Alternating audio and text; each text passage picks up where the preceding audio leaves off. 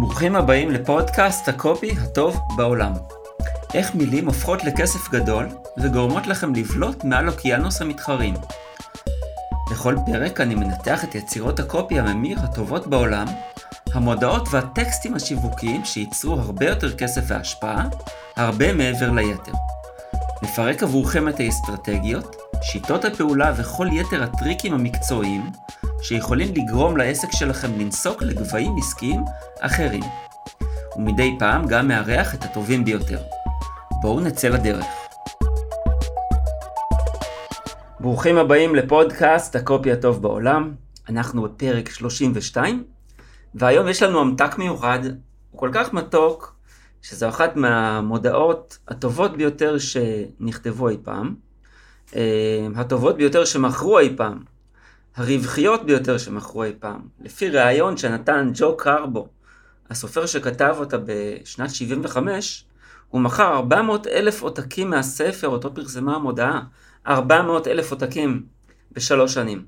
כמה שנים מאוחר יותר, מדובר על בין שלושה מיליון עותקים לשתי מיליון שבע מאות אלף. בכל מקרה, שמו של הספר, אותו מפרסמת המודעה, הוא דרכו של העצלן לאושר. Lazy Man's Way to Riches.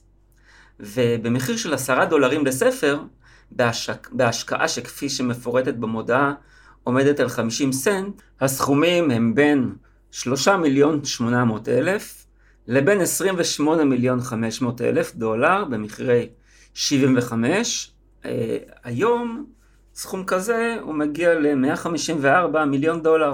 זה באמת uh, דרכו לאושר.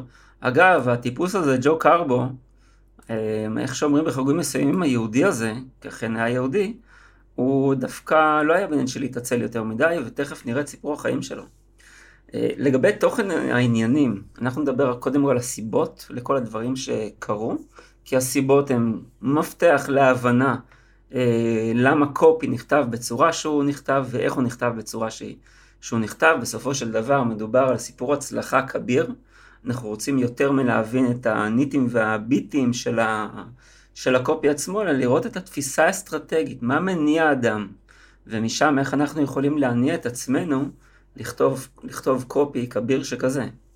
אנחנו ננתח את המודעה, ננתח אותה באופן, באופן די מפורט, ונראה שהיא, ונראה שהיא מודעה, תכף אני אגיע לזה, לדעתי פשוט מודעה מושלמת, ב, ב, ב, בעיקר שלה היא ממש היא כל כך חכמה שזה פשוט uh, תענוג לראות. מעניין מה הייתי אומר אם הייתי יודע שהיא לא מכרה בכלל, אגב. Uh, אנחנו נראה את מטרת המודעה, ואנחנו נראה גם uh, את, את הניתוח לא רק של הקופי, אלא ניתוח של הנסיבות של האסטרטגיה. עכשיו, מה קרבו, ג'ו קרבו, באמת מוכר פה? למעשה הוא מבטיח הבטחות לאורך כל המודעה, ואתם תראו, יש פה המון המון הבטחות. וזו מודעה לא ארוכה, אבל היא מלאה בהבטחות, והוא משתמש במילים כמו ערבות, כמו הבטחה, כמו הוכחה, ובכך הוא בונה אמון עם הקוראים, עם הקוראים שלו.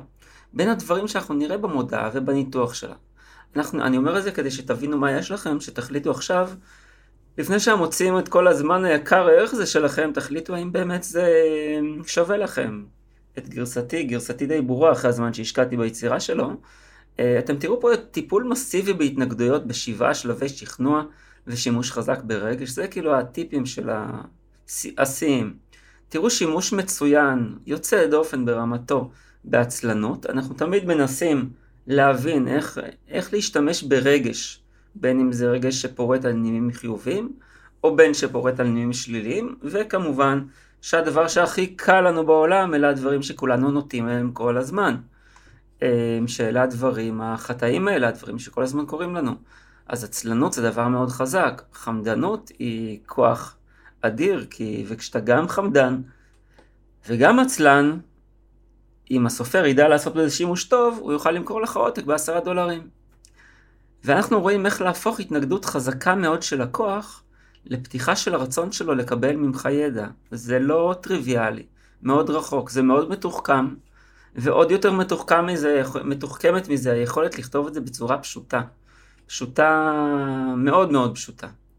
אנחנו נראה הסבר לשתי שיטות לתת אחריות, ואיך אחת מהן מייצרת למוכר השירות או מוצר יותר כסף, לניסיוני הרבה יותר כסף. זו, זו החוויה שלי. אני קצת אפרט לגביה. ואנחנו נראה משהו נורא יפה, הצהרת התרברבות ושחצנות אישית בצורה שנתפסת הוגנת. הוגנת, לא רברבנית ולא שחצנית, אלא הוגנת, ויותר מזה, גורמת לתוכן לראות מאוד אמין. זה דבר שאפשר לעשות אותו, אפשר לקחת את זה מפה, ובצורות מסוימות להשתמש בזה בהחלט חלק מאוד גדול מהדברים פה, היות והמודעה כל כך חכמה, ועוסקת בעקרונות פסיכולוגיים ולא בעקרונות זמניים ולא ב- ב- באופנות, אז הרבה מאוד מהדברים פה אפשר לקחת ולהשתמש בהם. בטח את השימוש ב... כמעט כל מה שדיברנו, אם לא הכל. בטח את השימוש בעצלנות, בחמדנות, בשימוש בהתנגדות, לפתיחת, לפיתוח רצון לקבל ממך ידע, אה, בטח באחריות. אוקיי, מפה נעבור איך להפוך לגיבור בעיני הקוראים שלך באמצעות סיפור, סיפור אמיתות פשוטות מהחיים שלך בצורה מסוימת שאינה נתפסת כמניפולציה. אה, איך, מה קורה שמסתכלים על בן אדם כגיבור? יש לזה גורמים. האמת שיש לזה אפילו גורם אחד, שאם ניקח את כל העניין של סיפור הגיבור, שיש עליו ספרים אין ספור ויש עליו המון חומר, אנחנו נגלה שיש דבר אחד שמאוד משנה את התמונה, הוא דבר אחד, אה, אפילו די פשוט, נראה אותו. נראה את רשימת שמונה הלאווים, מה אתה לא צריך, מה אתה לא צריך לעשות כדי למכור, או כדי לקנות. וג'ו קרבו מפרט אותם, הוא נוקב בהם, ואנחנו פשוט נראה את זה וננתח את זה. נראה איך ליצור סמכות באמצעות אחרים, ראינו את זה כמה פעמים, היום זה מגיע למקום, ממקום מאוד יפה, ואני אעשה לכם הפתעה, אה, שאותי לפחות היא מפתיעה, ואגלה לכם באיזה 26 מדינות, סליחה, סליחה, 27, שומעים את הפודקאסט הזה. אה, המדינה 27, כן, יקיריי, זו ישראל שלנו, עם הדגל כחול לבן המתנוסס. ואנחנו נראה את שלושת האלמנטים שינחו אתכם לכתוב המלצה טובה. אני אתעכב על זה, אני רוצה שתצאו מהפרק הזה, שאתם יודעים איך כותבים המלצה טובה, זה משהו מאוד, אה, אפילו הייתי אומר טכני. למה ההצעה הזאת שיש לנו פה היא הצעה שאי אפשר לעמוד בפניה, זאת אומרת מוגדרת שאי אפשר לעמוד בפניה, מכיוון שהלקוח האידיאלי אה, ניצב בפני קנייה חסרת סיכון. עכשיו, הצעה שאם אי אפשר לעמוד בפניה, בוא נגיד אפשר, אבל יותר קשה. אה, זאת אומרת שאם לא אוהבים את זה, אפשר לשלוח בחזרה ולקבל החזר. אה, זה, זה טוב, זה חזק, נדבר גם על זה. עכשיו, לאורך הקופי, חשוב שנדע. לאורך הקופי, וזה דבר שלמעשה עשיתי בדף מכירה, במגנט לידים, סליחה, לאחרונה, וזה משהו שיש לו לטעמי הרבה מאוד חן, והוא יכול לעשות עבודה מדהימה. המגנט עוד לא עלה לאוויר, אבל אני צופה לו אה, הצלחות.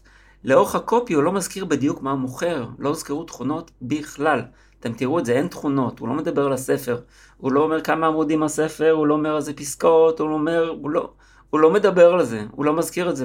אה, פעם אחת הוא מזכיר את זה, וגם זה בהמלצות, הוא שולח לאיזה עמוד.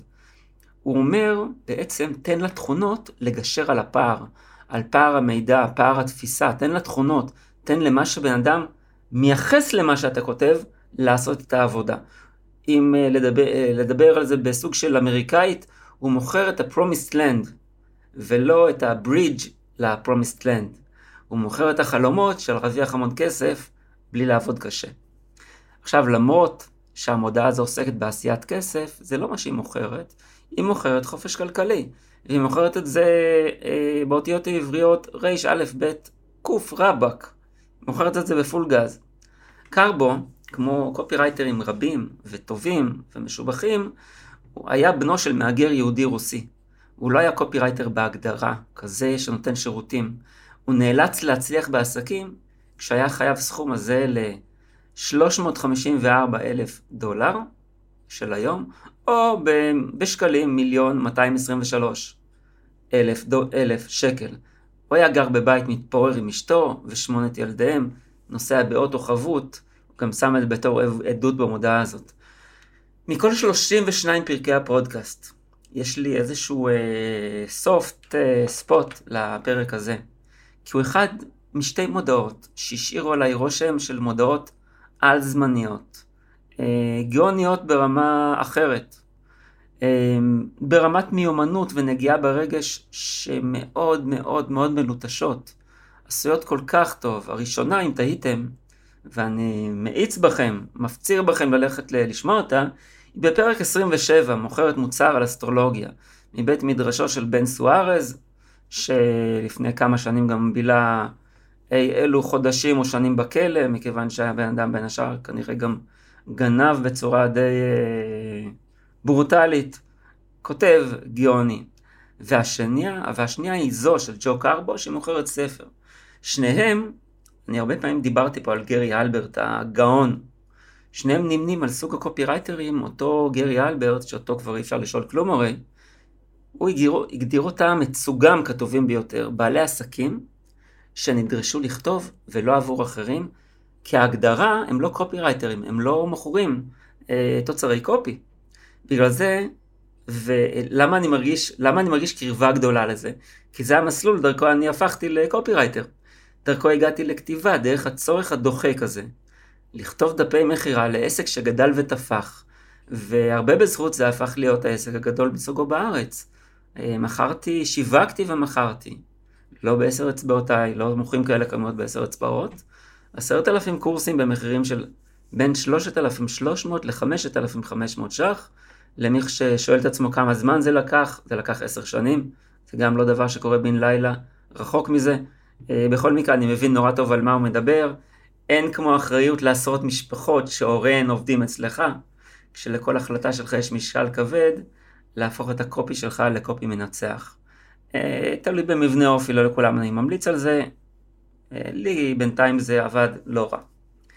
בואו נתחיל בקריאת המודעה ברשותכם. the lazy man's way to riches, most people are too busy earning a living to make any money. בעצם מה שאומר לנו פה, הכותרת דרכו של העצלן לאושר, ואז רוב האנשים עסוקים בלהתפרנס, מאשר להרוויח כסף כלשהו, או יותר מאשר, זה סוג של השוואה שעובדת טוב באנגלית. רוב האנשים, האנשים טרודים בפרנסתם ולא מסוגלים להרים את הראש כדי להרוויח כסף. זה ה bottom line. אם נסתכל ממבט הציפור, אל מי הוא מדבר בכלל? מי הקורא שלנו? הוא מדבר על מעמד הפועלים. אה, אפשר לראות את זה ממש מכותרת המשנה. רוב האנשים עסוקים מדי בפרנסתם מכדי להרוויח כסף. ומה שלב המודעות שלו, של הקורא שלנו, איפה הוא נמצא בתפיסה שלו, כמה הוא יודע על האפשרויות שלו. הוא בעצם במצב שהוא מודע לכך שיש פתרון. הוא יודע אילו תוצאות הוא רוצה, אין לו שמץ של מושג שהמוצר עושה את זה. הוא לא, הוא לא מכיר את המוצר, הוא לא שמע עליו מעודו. יש לי גם לקוחות שזה בדיוק מה שקורה איתם בעסק. הלקוח שלהם, הוא יודע שיש פתרון, אבל אין לו מושג. נאמר, יכול להיות עסק של אה, אדם אחד, שהוא לא יודע, זה דוגמה ללקוח שאני עובד איתו כרגע, לקוח, הבן אדם גאון, איך שאני תופס את זה, פשוט, באמת, איש מבריק ברמות אחרות. הלקוחות שלו, בעלי עסקים קטנים, הם לא יודעים, אה, הם לא יודעים, אין להם שום שיווק, הם לא יודעים לעשות שיווק, אבל הם כבר לחוצים, יכולים לעבור חודשים בלי שהם מקבלים פנייה אחת, והם מאוד מאוימים, הם יודעים שזה אפשרי, אבל הם לא יודעים מי עושה את זה, איך בכלל איפה קצה החוט? אז אלה האנשים שלו.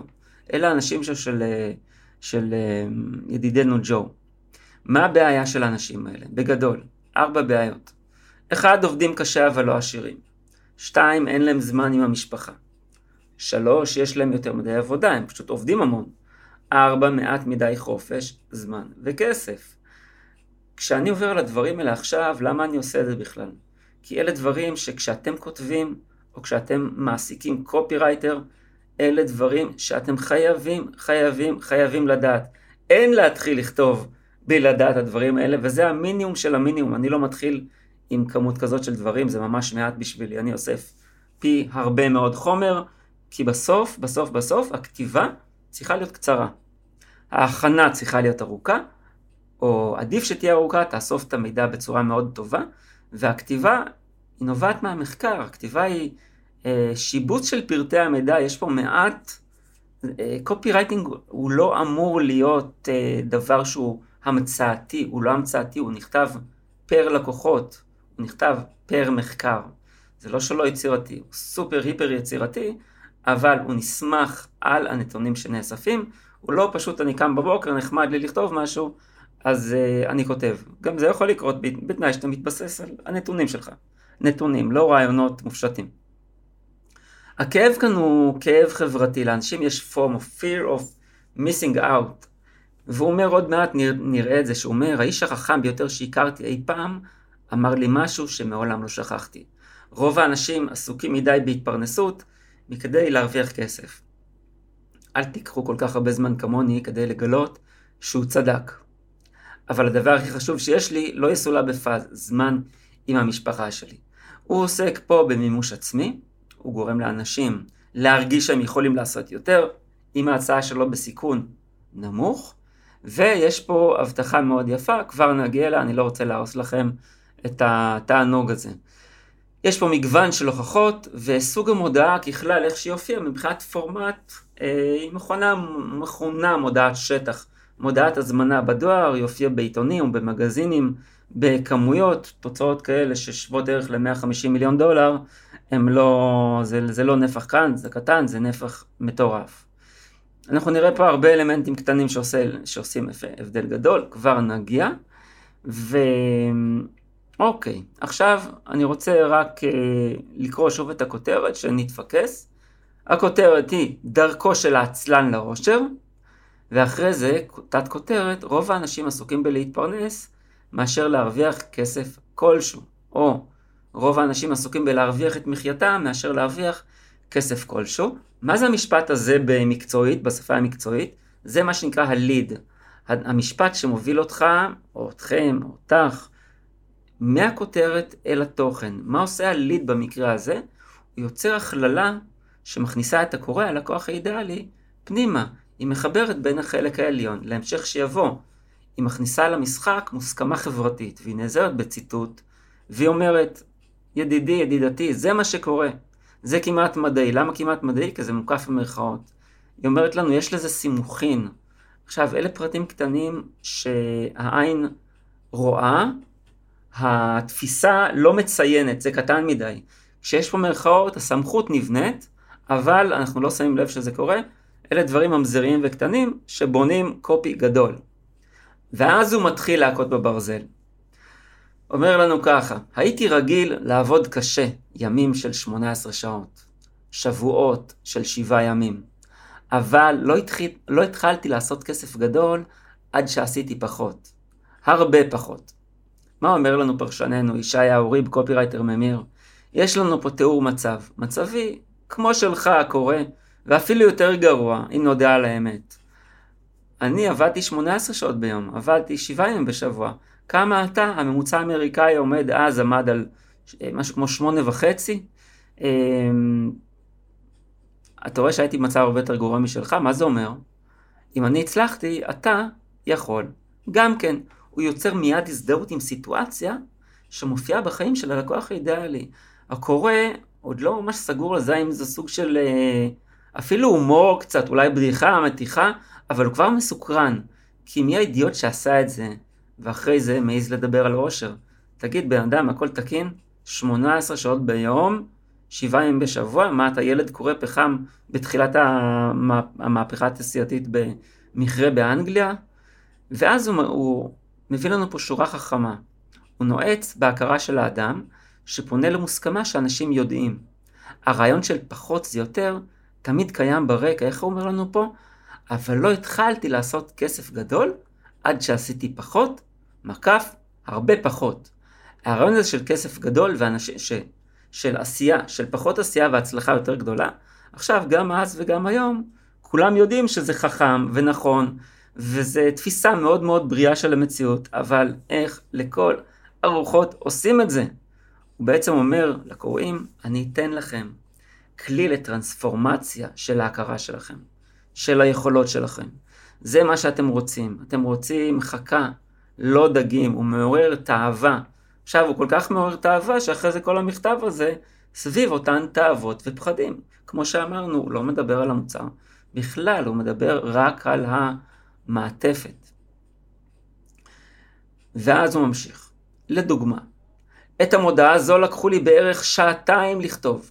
עם קצת מזל היא צריכה להרוויח לי 50, אולי 100 אלף דולרים. יותר מזה, אני הולך לבקש ממך לשלוח לי 10 דולרים עבור משהו שלא יעלה, יעלה לי יותר מאשר 50 סנט, ואני אעשה לגרום שיהיה כל כך בלתי נמנע לעמוד בפניה, שתהיה טיפש ארור שלא לעשות כך. נעבור לפרשננו הדובר עליכם. לפני הקריאה נראה, איך שזה נראה, זה נראה כמו מאמר. אבל קרבו מראש אה, מסיר, מסיר אה, וילונות, מסיר מסכים, הוא חושף, הוא אומר לנו, זו מודעה. אה, אם אני אצטט את המודעה הזו, לקחו לי, אוקיי? את המודעה, הוא אומר, זה לא, הוא לא אומר שזה, אה, הוא לא מנסה לסובב אותנו. או, יותר נכון, הסיבוב שהוא עושה הוא סיבוב אה, יותר גדול וסוג של מודע לעצמו. והוא אומר לנו, לדוגמה, כתיבת המודעה הזו ארכה כשעתיים, עם קצת מזל היא אמורה להרוויח 50, אולי 100 אלף דולר. זה מגביר את האמון עם הקורא. וזו גם הוכחה למה? שהאיש עצמו עשיר ומצליח, אחרת למה שניתן לו עשרה דולרים ששווה ערך להיום, נאמר 130 שקלים, סדר גודל. מראש הוא אומר לנו בעצם, מאחורי, בסאבטקסט, אני מדבר בכנות. לא רק שאני לא מסתיר מכם שזו מודעה, אם שמתם לב או לא שמתם לב, ההפך, הוא שם את זה על השולחן. עכשיו, כשרואים את זה, רואים זה נראה כמו מאמר, זה באמת נראה מאמר. אה, מאמר מסודר עם בולטים, הכל ככה מאוד, אה, מאוד עשוי. הוא מדבר פה על פחות זמן, יותר עבודה, הוא נותן דוגמה איך זה עושה לו הון, ואז הוא מקצין. הוא מקצין אה, למעט והוא מקצין להרבה. הוא אומר שהוא כתב את זה בשעתיים. עכשיו גם אה, אה, דיברנו עליו, ג'ו, ג'ו שוגרמן אמר שאכן זה לקח לו בשעתיים. אני לא יודע. שעתיים לכזאת מודעה לי נראה מעט, אבל יכול להיות, בן אדם כשהוא בא מוכן, כבר כתב את הספר, והוא כותב סופר דופר מיומן, הוא בן אדם שכתב ספרים, הוא בן אדם שכתב פרסומות, הוא בן אדם שעשה טלוויזיה, הוא בן אדם שעשה ועשה ועשה הרבה מאוד, מאוד יכול להיות שכן. שעתיים, והוא שם את זה, והוא נעץ את זה. אכן יכול להיות. ואז הוא מדבר על 50 עד 100 אלף דולר, מאוד יכול להיות שבהתחלה אה, זה מה שהוא תכנן, כי זה סכום מאוד נחמד, 50 עד 100K אה, משעתיים עבודה, ואז המון עבודה על, אה, על הפצה של זה כמובן, אבל ככל שהוא ראה שזה מצליח, כמובן שהוא לא שינה את זה. או שהוא ראה שזה לא מצליח ועשה גרסה חלופית, ובא ציין שזה שעתיים ו... ו-50, 100K וזה הצליח לו, אז הוא המשיך איתה, אני לא יודע בדיוק. עובדתית זה מה שיש בידינו. ואז הוא מוכיח ללקוח שזה אפשרי, והוא אומר לו, לקוח יקר, קורא יקר, אתה עוד לא לקוח, תלמד ממני, תעתיק ממני, ככה זה עובד, אני אגלה לך הכל, כמו שעכשיו, הכל חשוף. והוא יוצר סקרנות מאוד חדש, חזקה. אם אתם רוצים לחשוב על אלמנט, מפתח בקופי, להשתמש בו, להשתמש איתו שוב ושוב ושוב, ותמיד, וזה תמיד תמיד יעבוד, זו סקרנות. סקרנות חזקה. ואז הוא מטפל לנו בהתנגדויות בשבעה שלבי שכנוע ושימוש חזק ברגש. קודם כל, הוא משתמש ברגש העצלנות. איך עצלנות? הוא מוריד את כמות המאמץ, הוא אומר, לקח לי שעתיים לכתוב.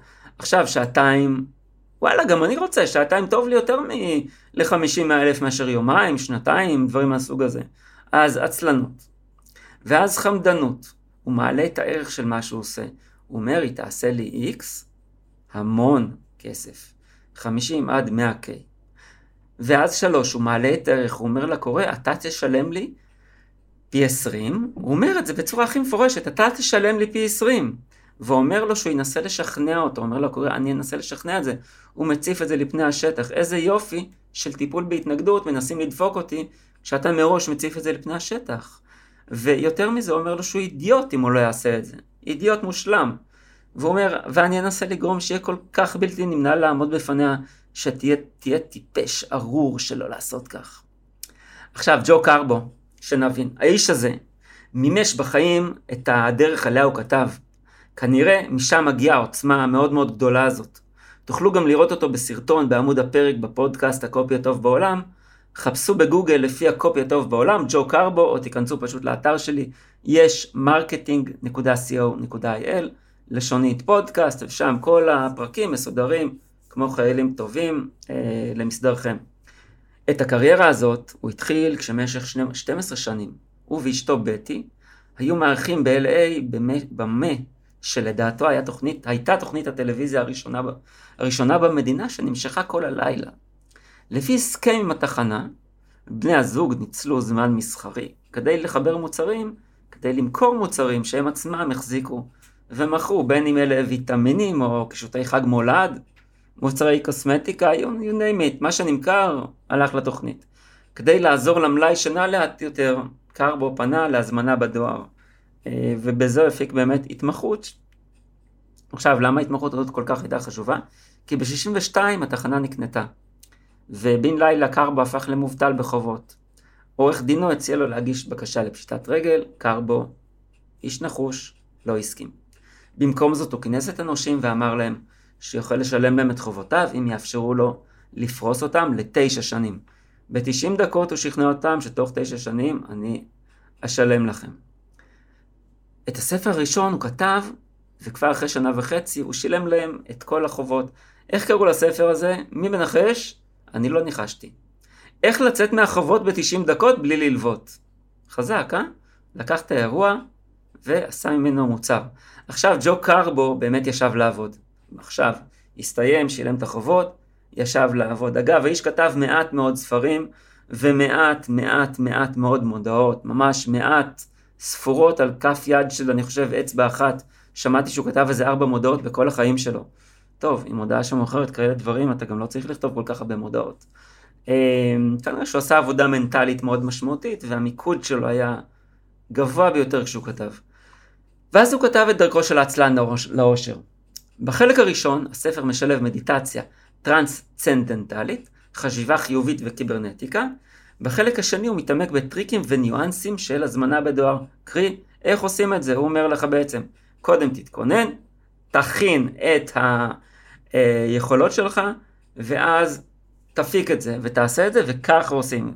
זו התיאוריה, זה המעשה. זה שלב ההכנה, זה שלב הביצוע. זה ממש, אה, לאחרונה אני מתעסק הרבה בתפקוד הלב.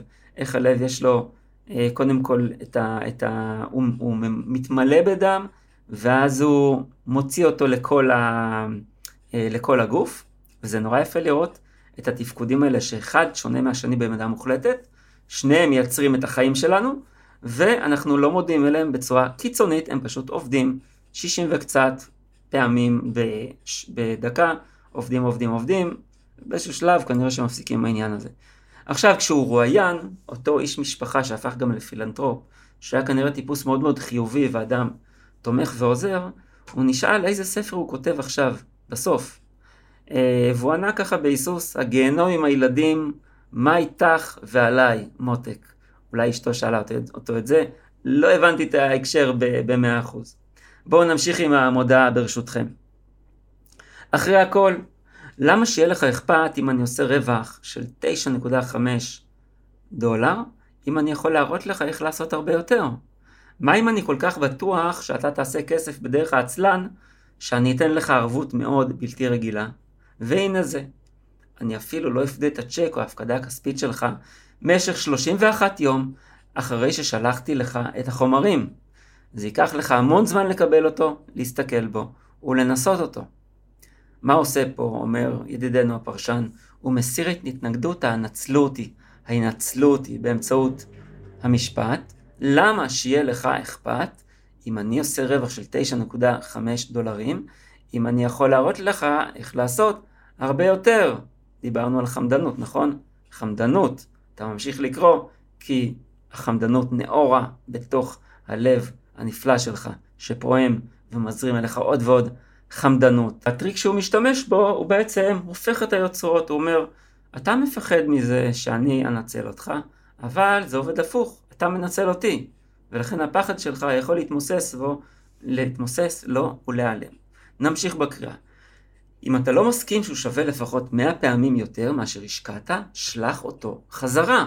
הצ'ק הלא פדוי שלך או ההפקדה הכספית יושמו בדואר החוזר.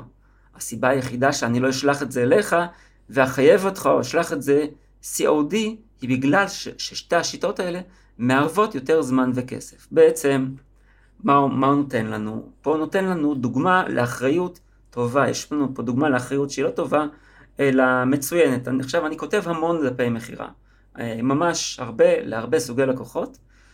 אה, כל שבוע נכנסים לקוחות חדשים ששמעו על התוצאות של הלקוחות שלי, וכמובן שזה הדבר היחיד שמביא, הדבר היחיד שצריך להביא לקוחות. יש שני רכיבים שצריך לשים אליהם לב במכירה של קורסים. אה, הרבה פעמים יש לי את השיחות האלה איתם. אחד אלה בונוסים והשני אחריות. זה בהנחה שהתוכן שלכם, אתם ערים לתוכן, אתם יודעים איך להתחיל את הדף, איך להמשיך, איך לסיים. אלה שני דברים שקשורים בחלק של הסגירה. יש לנו פה שני רכיבים, אמרתי. אחד בונוסים, השני אחריות. הרבה פעמים לקוחות מבלבלים בין בונוסים לבין אחריות. אין מה לבלבל, הדברים האלה שונים לחלוטין זה מזה.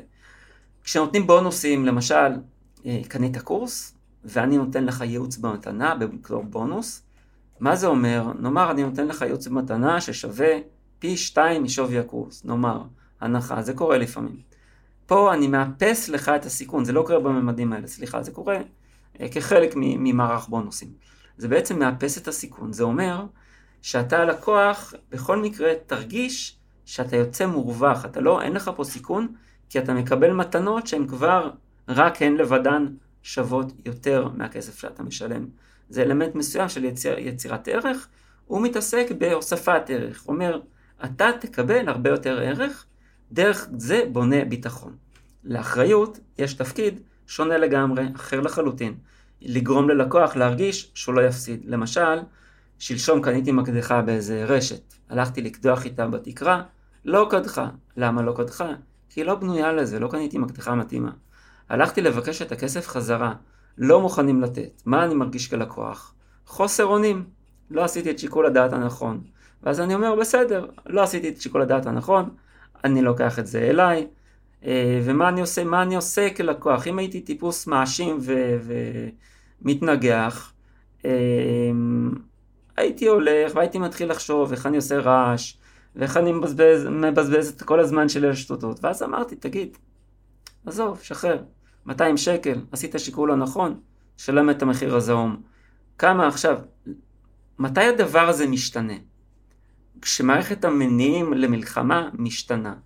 אם הייתי אומר, אם הייתי מרגיש שפה אני נלחם לא בשל המקדחה, או בשל הצדק, אז הייתי יכול לרתום לזה כמות כוחות שונה לחלוטין. עכשיו, למה אני לא נלחם בשביל הצדק כאן? כי אין פה, אין פה כזה אה, עניין, זה פשוט, זה קטן מדי, זה איזשהו פסיק, אפילו לא פסיק בחיים שלי. מה עושה אחריות? אחריות מבטיחה לך כלקוח פוטנציאלי שדבר כזה, כגון מקדחה, לא קדחה, קבל את הכסף חזרה, היא מבטיחה לך, דבר כזה לא יקרה לך בסדרי גודל של כסף הרבה יותר משמעותי, פי עשרות יותר משמעותי, ויותר מזה. יש כל מיני סוגי אחריות. למשל, אם תקנה את הקורס, תעשה את כל המשימות ולא תגיע להישג מסוים, כספך יוחזר לך. זו דוגמה לאחריות חלשה. למה היא, למה היא חלשה? כי, כי היא מצומצמת, כי היא מותנה. יש בה התניה מסוימת ואתה מרגיש מאוים. אוקיי, קניתי, עכשיו מה אני יודע מה תגיד לי ומה אני אעמוד, אעמוד או לא אעמוד? שומר את הכסף בארנק. לעומת זאת, אם אתה, המוכר, אומר לי, תקשיב, תקנה, הסתיים הקורס, או מרגע הקנייה, מאיזה רגע שזה, מרגע תחילת הקורס, יעברו 30 יום, 60 יום, שנה, you name it. ואתה לא מרוצה, לא משנה לי בכלל. תבוא, תקבל את הכסף בחזרה. ואז אתה אומר, אין עליי את כל הלחץ, המשקל, היד יותר קלה על הארנק. עובדתית, בואו נסתכל שנייה על מספרים. כי סביר להניח, אה, אני פשוט באמת, כמו שאמרתי, עשיתי את זה אילו פעמים. הרי כבר בהתחלה זאת, זאת, זאת, זו הפכה למדיניות, זה היה מפחיד נורא נורא נורא כספק לקחת את הסיכון הזה. מצד שני, כשאתה מתחיל לראות איזה, איזה תוצאות זה מביא, אתה אומר, וואלה, עשיתי פה משהו פיקחי מאוד. נאמר, קונים מכם באיזשהו השקת מוצר, השקה, וובינר, מכירה, you name it, קראו, קראו למבצע הזה איך שבא לכם. 100 לקוחות קנו ב-3,500 שקלים. סך הכל כמה יצא לנו? 350 אלף. חמישה החזירו, אחוז הגיוני. נשארתם עם 332,500 אלף ש"ח.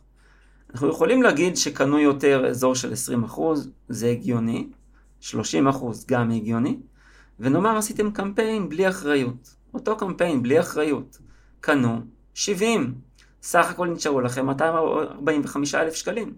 עכשיו את הסכום בפרסום השקעתם סכום זה, מאמצי מכירה, בכל מקרה עשיתם דומים מאוד. קל לכם, קל לכם, קל לכם משמעותית, יותר למכור. ועכשיו, עכשיו מגיע החלק הטוב ביותר, זה הרגע שבו אני שמח להטיף את, אה, אה, את הדברים שאני אה, מאמין בהם. זה הרגע לעשות את הדבר שיעשה לכם הכי טוב, וזה לתת שירות בן זונה. פשוט לתת שירות כל כך טוב, שהלקוח יישאר איתכם, כי אתם נורא טובים, יספר לחברים וידאג לגדילה המאוד טובה שלכם, או כפי שאמר איזשהו גאון שאני לא יודע מה שמו, השיווק הכי טוב זה שירות מדהים ויוצא דופן. אולי זה היה אה, ההוא שנחשב לאבי השיווק המודרני, אבי הפרסום המודרני, אה, אני זוכר עוד מעט בשמו. ואז הוא מסביר למה הוא לא השתמש בשיטות החזר אחרות. פה הוא מסביר, ג'ו קרבו, הוא מנמק מטעמי כסף וזמן. האלמנטים עליהם הוא עובד כאן, הוא מפתיע, ומכניס אותך לעולם העסקי שלו עמוק פנימה. הוא שוב יוצר אינטימיות, הוא שוב, הוא שוב מוריד עוד וילון, הוא שוב אומר לך אני לא מסתיר כלום, אין לי מה להסתיר, אני לא רואה בזה צורך, אני אומר לך את האמת לאמיתה, וזה דבר שמאוד מאוד מפתח אמון, ואמון זה דבר שמייצר מכירות. אוקיי, ואז הוא אומר לנו, ואני כבר הולך לתת לך את העסקה הטובה ביותר של החיים שלך. כי אני הולך לספר לך מה לקח לי 11 שנים להפוך למושלמת. איך לעשות כסף בדרך העצלן. והוא פותח את דלתות הסקרנות שקורא לרווחה, וממשיך ואומר, אוקיי, עכשיו אני צריך להתרברב קצת, לא אכפת לי. וזה נדרש כדי להוכיח שלש... שלשלוח אליי את עשרת הדולרים, שאני אשמור בנאמנות עד שתהיה מרוצה, זה הדבר הכי חכם שעשית אי פעם. אני קורא לזה הצהרת התרברבות ושחצנות אישית. לדעתי זו דרך חריגה לטובה להציג ישרים הישגים ואושר אישי, אני מעולם לא פגשתי כזאת. זה נראה בעיניי מחוכם בצורה מופלאה ומאוד יפה, מאוד אה, רגיש, מאוד אה, חשוף. אה, הוא יודע בעצם מה הוא מנסה לומר לנו, או מה הוא מנסה לעשות, מה הוא, מה הוא מצליח לעשות לאור, לאור התוצאות. הוא יודע כמה נשמע לא אמין לדבר על כסף שהרווחת. והוא מסביר לך מה עובר לך קורה בראש בלי לומר את זה. זו דרך מאוד מאוד חזקה ליצור סמכות, להוביל את הקורא למה שעובר אצלו, שעובר אצלו בראש, ולהראות לו שאתה כבר עברת דרך זה, לכן אתה יודע מה עובר לו בראש. תראו, הוא אומר ככה, כדי להוכיח שלשלוח לי את עשרת הדולרים, שאני אשמור בנאמנות עד שתהיה מרוצה, זה הדבר הכי חכם שעשית אי פעם. הוא אומר לנו, הוא כבר מעביר את המסר שמה שתעשה, שמה שאתה הולך לעשות, והוא שוב מרגיע אותך ביחס לכסף, שיש אמור אצלו עד לפירעון, ושזה הדבר הנכון, הכי נכון, הכי חכם, שעשית אי פעם. נחזור להבטחה שלו להתרברב. בינתיים הוא מכין את הקרקע, הוא נאלץ להתרברב. מי עוד נאלץ במסע הגיבור? כדי להפוך, כדי להפוך לגיבור, אתה נאלץ לעשות דברים נגד רצונך. מסע הגיבור הוא מסלול בין מספר תחרות, תחנות, יש המונים שם שבע תח, תחנות, יש המונים 21 תחנות, תחנות, תלוי איך סופרים. הוא הופך אותך, אותך לגיבור שמשלים או לא משלים משימה. לרוברט מקיי יש ספר בשם סיפור. הוא מסביר את זה בצורה מאוד מקיפה. כך זה מהמיתולוגיה היוונית, כך זה בתנ"ך, כך זה במיתולוגיה ההינדית, כך זה בכל מקום, כך זה בסרטים שאנחנו רואים. הגיבור, הגיבור, חלק ממה שהוא עושה הוא נאלץ, הוא לא רוצה. תראו בסרט של, זה הסרט האחרון בסדרת ה... הסדרה הזאת של מרוויל. תור יושב בבית, הוא שיכור כבר שנים, הוא משחק משחקי וידאו, עד שבאים המופלגים ומגייסים אותו נגד רצונו לקרב בתאנוס. ויש לזה אלף דוגמאות, רק תסתכלו קצת על סיפורים, בכל מקום מוצאים את זה, את, ה, את ה, זה שחייב, הוא חייב כי, כי הוא, כי אין לו ברירה. אז תזכרו, כשאתם רוצים להרים את הסטטוס שלכם, ספרו איך נקלעתם לסיטואציה, ורק אה, דבר אחד חשוב ועקרוני, תעשו את זה עם דבר נכון. זה לא אמור להיות איזשהו דבר. כמו שאמרתי, אני למשל הפכתי לקופירייטר, כי הייתי חייב לכתוב עמודי מכירה, מיילים מכירתיים, סרטוני וידאו, וכל זה בסיטואציה נורא נורא קשוחה. אתה לא יודע, אתה, אתה צריך להביא כמות כסף מאוד גדולה אה, כדי שהעסק יצמח. ולכן זה הגיע לאותן אה, תוצאות של עשרת אלפים קורסים במחירים כפי שציינתי, 3,300 עד 5,500 ש"ח. ועכשיו הוא ממשיך והוא אומר לנו, המשרד שלי בערך שני קילומטר וחצי מהבית שלי, הוא ממש על החוף. הנוף שלי כל כך עוצר נשימה, שרוב האנשים מגיבים שהם לא מבינים איך אני יכול לעשות עבודה כלשהי. אבל אני עושה מספיק. בערך 6 שעות ליום, 8 או 9 חודשים בשנה. שאר הזמן אנחנו מבזבזים בבקתת ההר שלנו. שילמתי עבורה 30 אלף דולר במזומן. יש לי שתי סירות וקדילק, הכל, הכל כבר שולם. יש לנו מניות, אגרות חוב, השקעות, מזומן בבנק, אבל הדבר הכי חשוב שיש לי הוא פרייסלס, זמן עם המשפחה. כמה זה 30 אלף דולרים ב-78? 470 אלף שקל של היום. אה, בישראל, כמה כסף שתגיד מול מחירי הדיור, מאוד קשה להרשים. אה, בכל מקרה, עם מה שבסוף, הנקודה בסוף שהוא מגיע אליה, וזה מאוד יפה לראות, אחרי שהוא סיפר על העושר והעושר והעושר, הוא אומר לנו, זמן עם המשפחה זה מה שהכי חשוב לי. ואז מה זה עושה? קודם כל זה אומר לנו, וואלה, האיש לא התקלקל. האיש איתנו באותו ראש, הרי כולנו הכי חשובה לנו המשפחה, או לפחות לרובנו הגדול. וזה הופך אותי להיות עשיר בטווח מגע. הוא לא מיליארדר, מיליארדר, זה לא בזוס שרואים אותו בעיתון, ווואלה, עוד איזה בן אדם שלך תדע מה נסגר איתו. זה, זה רובוט. זה אומר לנו, אני בן אדם, כמוני, כמוך הקורא היקר. לכן אני חושב שדרך לספר על עושר אישי, כך שהלקוח הפוטנציאלי מרגיש שזה בטווח מגע שלו, היא מאוד חכמה ונעשית פה במיומנות מאוד מאוד גבוהה. והוא ממשיך ואומר לנו, ואני אראה לך בדיוק איך עשיתי את זה בדרכו של העצלן, סוד שחלקתי עם רק מעט חברים עד כה. זה לא דורש חינוך, אני בוגר בית ספר תיכון. זה לא דורש הון, כשהתחלתי הייתי כל כך עמוק בחובות, שחבר עורך דין ייעץ לי לפשוט רגל כמוצא יחיד, הוא טעה. שילמנו את החובות שלנו מלבד למשכנתה, אני לא חייב סנט לאף אחד. זה לא דורש מזל, קיבלתי יותר מהחלק שלי, יותר, מה שנקרא יותר מהמזל שלי, אבל אני לא מבטיח לך שתעשה כסף כמו שלי יש.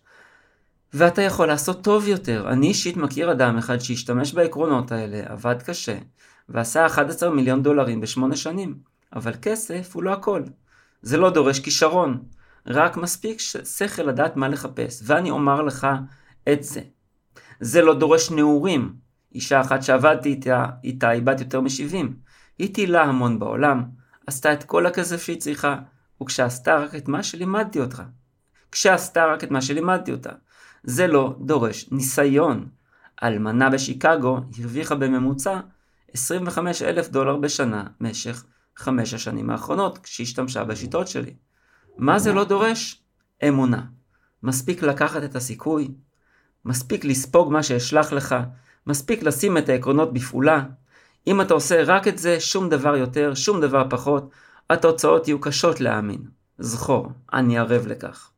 אתה לא צריך לוותר על העבודה שלך, אבל אולי תעש... בקרוב תעשה כל כך הרבה כסף, שתוכל לעשות זאת שוב פעם. אני ערב לזה. נעבור לפרשננו, שמראה לנו פה את רשימת הלאווים. רשימת הלאווים, מה אתה לא צריך? תשימו לב.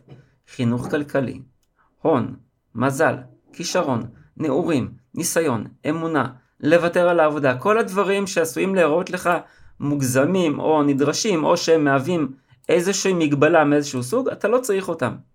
והוא ממשיך. האדם הכי חכם שהכרתי אמר לי משהו שלעולם לא אשכח. רוב האנשים עסוקים להתפרנס מכדי לעשות כסף כלשהו. זוכרים את הציטוט הזה בתת כותרת? שלא תיקח הרבה זמן כמוני, שלא ייקח לך, שלא ת, אתה, שלא תיקח הרבה זמן כמוני, להבין שהוא צדק. הנה כמה הערות מאנשים אחרים. אני בטוח שכמוך, גם הם לא האמינו לי. מניח שהם, האמין, שהם האמינו בזה מכיוון שלא עמדתי להפקיד את הצ'קים שלהם במשך 31 יום, לא היה להם מה להפסיד. הם צדקו. והנה מה שהם הרוויחו. אני ממשיך עם פחות פרשנות, אני פשוט רוצה אה, שנבין את הפואנטות העיקריות. עכשיו הוא מראה לנו המלצה. בעצם, הוא כותב לנו ככה, 260 אלף דולרים ב-11 חודשים. לפני שנתיים שלחתי לך בדואר 10 דולרים בתקווה עמוקה לחיים טובים יותר. לפני שנה ממש פתאום אדם התקשר והציע לי שותפות.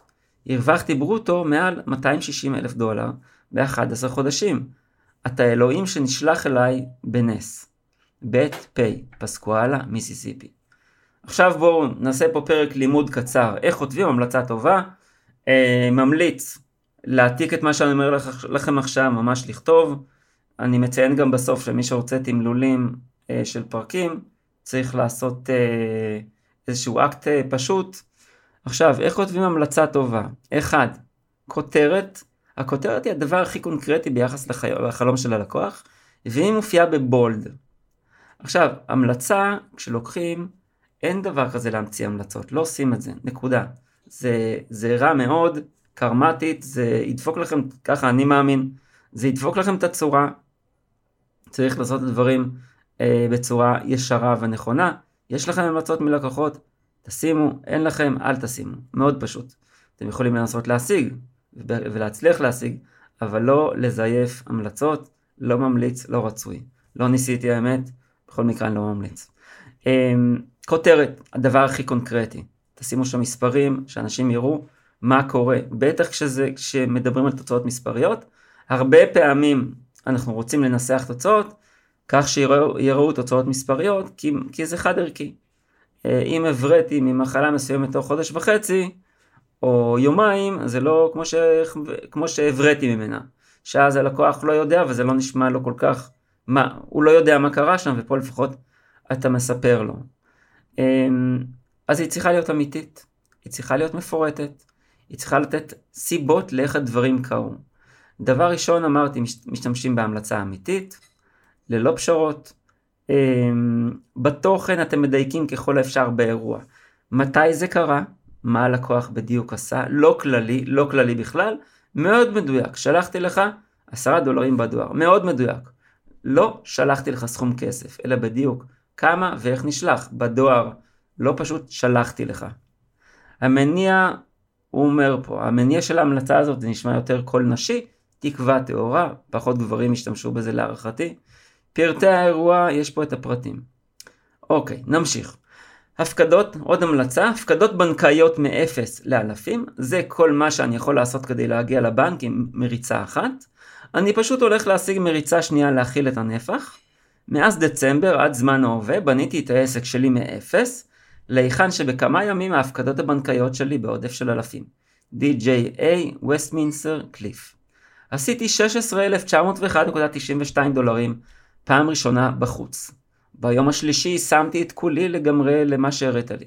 עשיתי 16,901.92 דולרים. התוצאה הענקית הזאת בפעם הראשונה שלי בחוץ, על החתום, JJM ווטרטאון, ניו יורק. מה הכותרות בעצם עושות פה, אומר לנו פרשננו לענייני קופי מנצח? הכותרות הן חלום, הן מנוסחות במידה שמאפשרת להדד איתו ולחשוב זה אפשרי. נמשיך לבאה. אני חצי מיליונר. תודות לשיטה שלך, אני חצי מיליונר. היית מאמין שבשנה שעברה באותו הזמן הייתי עבד שעבד בשביל פרוטות? GC, GC, טורונטו, קנדה. בעצם מה אומר לנו פה? הוא אומר לנו, זה לא רק לאמריקאים, זה גם לקנדים. הוא בעצם מעלה לנו את מספר הלקוחות האפשריים ב-23.96 מיליון. זו אוכלוסיית קנדה ב-78. כשאתם, אה, אה, יש לכם שירותים מקוונים, אז שימו לב שהם לא רק לישראלים, הם גם לישראלים שגרים בחו"ל. וזה מביא אותי להפתעה, לפחות אותי זה מאוד הפתיע. אה, זה כמו שאני אספר, שכמו שאני אסתכל ב, ב, בשירות הפודקאסט שלי, ואני אגלה שיש לי מאזינים מארצות הברית, תאילנד, גרמניה, רומניה, מונטנגרו, רוסיה, פולין, פורטוגל, הולנד, הונגריה, יוון, ספרד, מצרים, ירדן, מקסיקו, אוקראינה, וייטנאם, גיאורגיה, עיראק, דרום אפריקה, קפריסין, איחוד האמירויות, שווייץ, מולדובה, אוסטריה, והרפובליקה הצ'כית, זה 26 מדינות. אהה, ויש לנו את ישראל. עכשיו, פירוט יוצר אמינות, בייחוד כשאתם לוקחים אותו ממקור אמיתי. זה למשל מנתוני אנקור, פלטפורמת הפודקאסטים עליה מתארח הפודקאסט הקופי הטוב בעולם, 27 מדינות, לא רע. עוד אחת, 7,000 דולר בחמישה ימים. ביום השני האחרון השתמשתי במה שלמדתי בעמוד 83 כדי לעשות 7,000 דולר. לקח לי כל השבוע לעשות את זה, אבל זה לא רע לחמישה ימי עבודה, MD, טופקה, קנזס. עכשיו אנחנו מגיעים לתחילת העמודה השלישית, ואנחנו רואים פה משהו, איזשהו תוכן אה, מעורב, הוא מתחיל בציטוט. לא הייתה לי עבודה והייתי גרוע יותר מפושט רגל, הייתי חייב מעל 50 אלף דולרים, והנכסים היחידים שלי היו אשתי ושמונה ילדים. שכרנו בית ישן בשכונה רקובה, נוסעים במכונית מתפרקת בת חמש, והיו לנו אולי 200 דולר בבנק. תוך חודש אחד, אחרי שימוש בעקרונות של דרכו של העצלן לאושר, דברים התחילו להשתנות, אם להגיד במתינות. ואז יש לו בולטים. איבדנו תוכנית שיכולנו להרשות לשלם את החובות שלנו, והפסקנו את הנושים שלנו מלצוד אותנו. נהגנו במכונית Thunderbird חדשה, שמתווך רכבים נתן לנו. חשבון הבנק שלנו התרבה פי 10, הכל תוך 30 יום. והיום אני גר בבית ששווה מעל 250 אלף דולר. המשרד שלי בבעלותי, הוא בערך שני קילומטר וחצי מהבית שלי, והוא ממש על החוף. יש לי בקתה עם מבט לאגם בוושינגטון, שם בילינו את כל הקיץ, מתבטלים, דגים, שחים, שוחים ומפליגים. יש לי שני קוטג'ים עם נוף לאוקיינוס, אחד בחוף שמשי במקסיקו, ואחד מתרפק ישירות על החוף הכי טוב, באי הכי טוב בהוואי, מאוי. יש לי שתי סירות וקדילק, הכל כבר שולם. השווי שלי מעל מיליון דולר, אבל עדיין אין לי עבודה. איך הוא עושה, עושה את זה יפה בסוף, נכון? עם הנעיצה הזאת. ועדיין אין לי עבודה. איזה יפה, איזה יפה לי. כל הטוב שבעולם, ועכשיו בחזקת כמה וכמה וכמה, והוא מצדיק את הכותרת שיטת העצלן. כי מי שאין לו מקום עבודה קבוע, הוא כהגדרת הקורא. אולי זה הכותב בעצם? עצלן. והוא ממשיך. הצלחה שאי אפשר להאמין לה, זה עוד ציטוט. אני לא יכול להאמין כמה מצליח הפכתי להיות. לפני שלושה חודשים הייתי לוקח הזמנות טלפוניות לחברת הובלות בשיקגו, אילינוי. נהגתי ברמבלר 1959 חבוטה, והיו לי בערך 600 דולר בחשבון החיסכון שלי. היום, אני איש המכירות החיצוני של אותה חברת הובלות. אני נוהג ברכב חברה. אני יושב במשרד שלי ויש לי בערך 3,000 דולרים בחשבון החיסכון שלי. GM Desplanes 3. הוא ממשיך.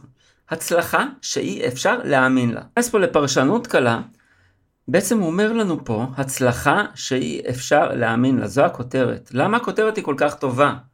כי היא מטפלת בדיוק בכאב של הקורא. מה הכאב של הקורא? מה קורע את הקורא? קורע אותו הקושי להחליט, האם להיפרד מעשרה דולרים, או האם להישאר ציני. והוא כל כך רוצה לפתור את זה, הוא רוצה להאמין בכל מאודו, אבל קשה לו, הוא רוצה שמישהו יעזור לו. אגב, חלק ניכר, ניכר, ניכר ממה שאנחנו כמשווקים וקופי רייטרים באים לעשות, זה לעזור ללקוחות שלנו. אתם יודעים מה? זה אפילו כל מה שאנחנו רוצים לעשות. לעזור ללקוחות שלנו, לעזור להם לבחור נכון. אם עשינו משהו טוב, אנחנו רוצים שהם יבחרו בנו. אה, אה, דברים, אתם קוראים דברים באינטרנט, ואומרים שהספר הזה של אותו ג'ו קרבו הוא ספר מאוד טוב, ששינה להרבה אנשים את החיים. הוא הכניס שם את הנשמה שלו, זה באמת. מה שעבר עליו, הוא באמת הפך להיות אדם מפושט רגל לאדם עשיר. זה כאן, זאת כנראה האמת כפי שהיא. האם אני יודע יותר מזה איך הוא קם בבוקר? האם הוא הרים את קולו על אשתו באיזה שלב ביום? וואלה, לא יודע, אין לי מושג.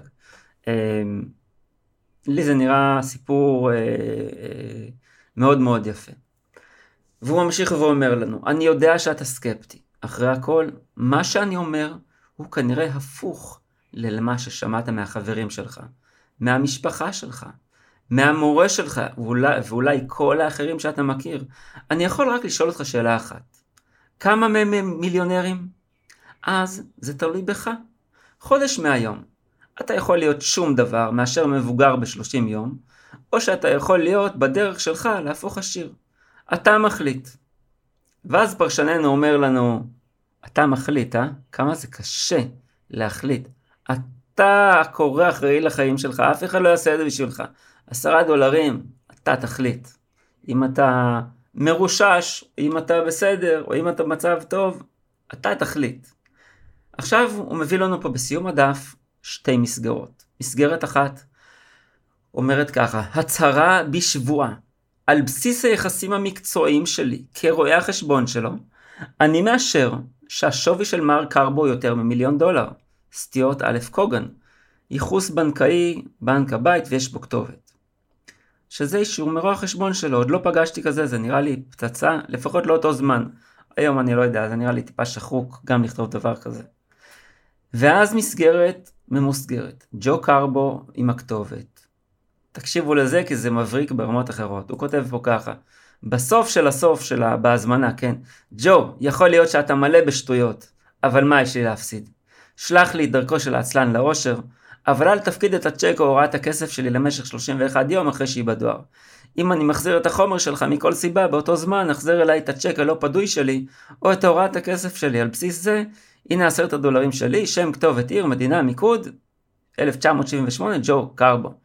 מצוין. אה, שכנוע עוקף, פחד חרטוט, בסוף של הסוף של המכתב, אהבתי מאוד מאוד. זה איפה שהקורא מצפה למשהו פורמלי, הוא לא נותן לו פורמלי, הוא הולך איתו עד הסוף. עכשיו בואו נעשה סיכום קצר, שנסגור ותוכלו לאסוף את הפירות. המודעה של ג'ו קרבו מכרה אה, בין 2.7 מיליון ל-3 מיליון עותקים, סכום של אזור 150 מיליון דולרים של היום, אה, וזה אחרי שהוא היה בעצם בחובות עם אשתו ושמונה ילדים בבית מתפורר עם מכונית ישנה. השם דרכו של העצלן לאושר, Lazy Man's Way to Riches. מה קרבו באמת מוכר? הוא מוכר את הארץ המובטחת, ולא את הגשר לארץ המובטחת, הוא מוכר את המה, ולא את האיך. בין הדברים שראינו במודעה ובניתוח שלה, טיפול מסיבי בהתנגדויות, בשבעה שלבי שכנוע ושימוש חזק, חזק ברגש, שימוש מצוין בעצלנות, שימוש נפלא בחמדנות, איך להפוך התנגדות חזקה מאוד של לקוח לפתיחה של הרצון שלו לקבל ממך ידע, הסבר לשתי שיטות לתת אחריות ואיך, ואיך אחת מהן מייצרת למוכר השירות מוצר הרבה יותר כסף. אהבתי מאוד, ואני מקווה שגם אתם, כי זה פשוט יפהפה, את הצהרת ההתרברבות והשחצנות האישית, בצורה שנתפסת הוגנת, ויותר מזה, גורמת לתוכן להיראות אמין. אפשר לקחת את זה, לשנות את זה, ולהשתמש בדבר כזה, זה נפלא. ואיך להפוך לגיבור בעיני הקוראים שלך, באמצעות סיפור אמיתות פשוטות מהחיים שלך, בצורה מסוימת, שאינה נתפסת כמניפולציה. ראינו את רשימת שמונה הלאווים, מה אתה לא צריך, יצירת סמכות באמצעות אחרים, ושלושת האלמנטים שינחו אתכם לכתוב המלצה טובה. כדי לקבל תמלול של שני פרקי פודקאסט ובהם ניתוח יצירות מופת שכתבו קופי רייטרים שעשו כל אחד מיליארד דולר במהלך הקריירה, הכניסו, המוצרים והשירותים שמכרו הכניסו מיליארד דולר, לא ישירות לכיסם, חלק ישירות לכיסם, הרוב לא, היכנסו לספוטיפיי, לאחד הפרקים בפודקאסט, תנו ציון חמישה כוכבים ושילחו אליי. נהדר שהייתם כאן, תודה על זה, נתראה בפרק שליש המאה, מספר 33, להתראות, ישעיה אוריב, קופירייטר ממיר. ועכשיו סוף סוף מתחילים ליישם ולצמוח. מקווה שרשמתם לעצמכם דבר אחד לפחות שלקחתם, כדי לשפר את תוצאות השיווק בעסק שלכם. השלב הבא הוא לבחור במי שיכתוב לכם אותו. ועכשיו יש לכם כאן הזדמנות לשים את היד על שלושה פרקי פודקאסט שמפרקים לאסטרטגיות וצעדים מעשיים, עבודות מהטופ של קופירייטרים שמכרו במיליארד דולר או יותר, כולל כל ההסברים בעברית ובכתב. איך מקבלים את כל זה בחינם? כל מה שעליכם לעשות הוא לדרג את הפודקאסט בחמישה כוכבים ולשלוח את צילום המסך למייל במשרד contact at yesmarketing.co.il contact at yeshmarketing.co.il המייל נמצא גם בתיאור הפודקאסט. צרפו צילום מסך, שילחו למשרד ומכאן נעביר לכם את שלושת הפרקים, כולל ההסברים בכתב ותרגום מכתב המכירה. אם נהניתם, תחשבו על בעל עסק יקר ללבכם, אחד, אחת או יותר, ואפילו קבוצה בה אתם חברים, שרוצים לשפר את השיווק והמכירות באמצעות קופי, ושילחו להם את הקישור לפרק זה. ומילה אחרונה לבעלי העסקים ונושאי משרות הניהול שביניכם. אם אתם רוצים שהעסק שלכם ייהנה מלידים חמים יותר, מדפי מכירה ממירים יותר, מתשתית תוכן שיווקי שתגרום לו ליהנות משיווק טוב יותר, אני מזמין אתכם לשיחת היכרות אבחון ללא שום התחייבות מצדכם. לתאום השיחה היכנסו לאתר yeshmarketing.co.il ללשונית צור קשר ושלחו לי מסר. אני ישעיהו ריב, קופירייטר ממיר, שמח שהאזנתם, נשתמע בפרק הבא.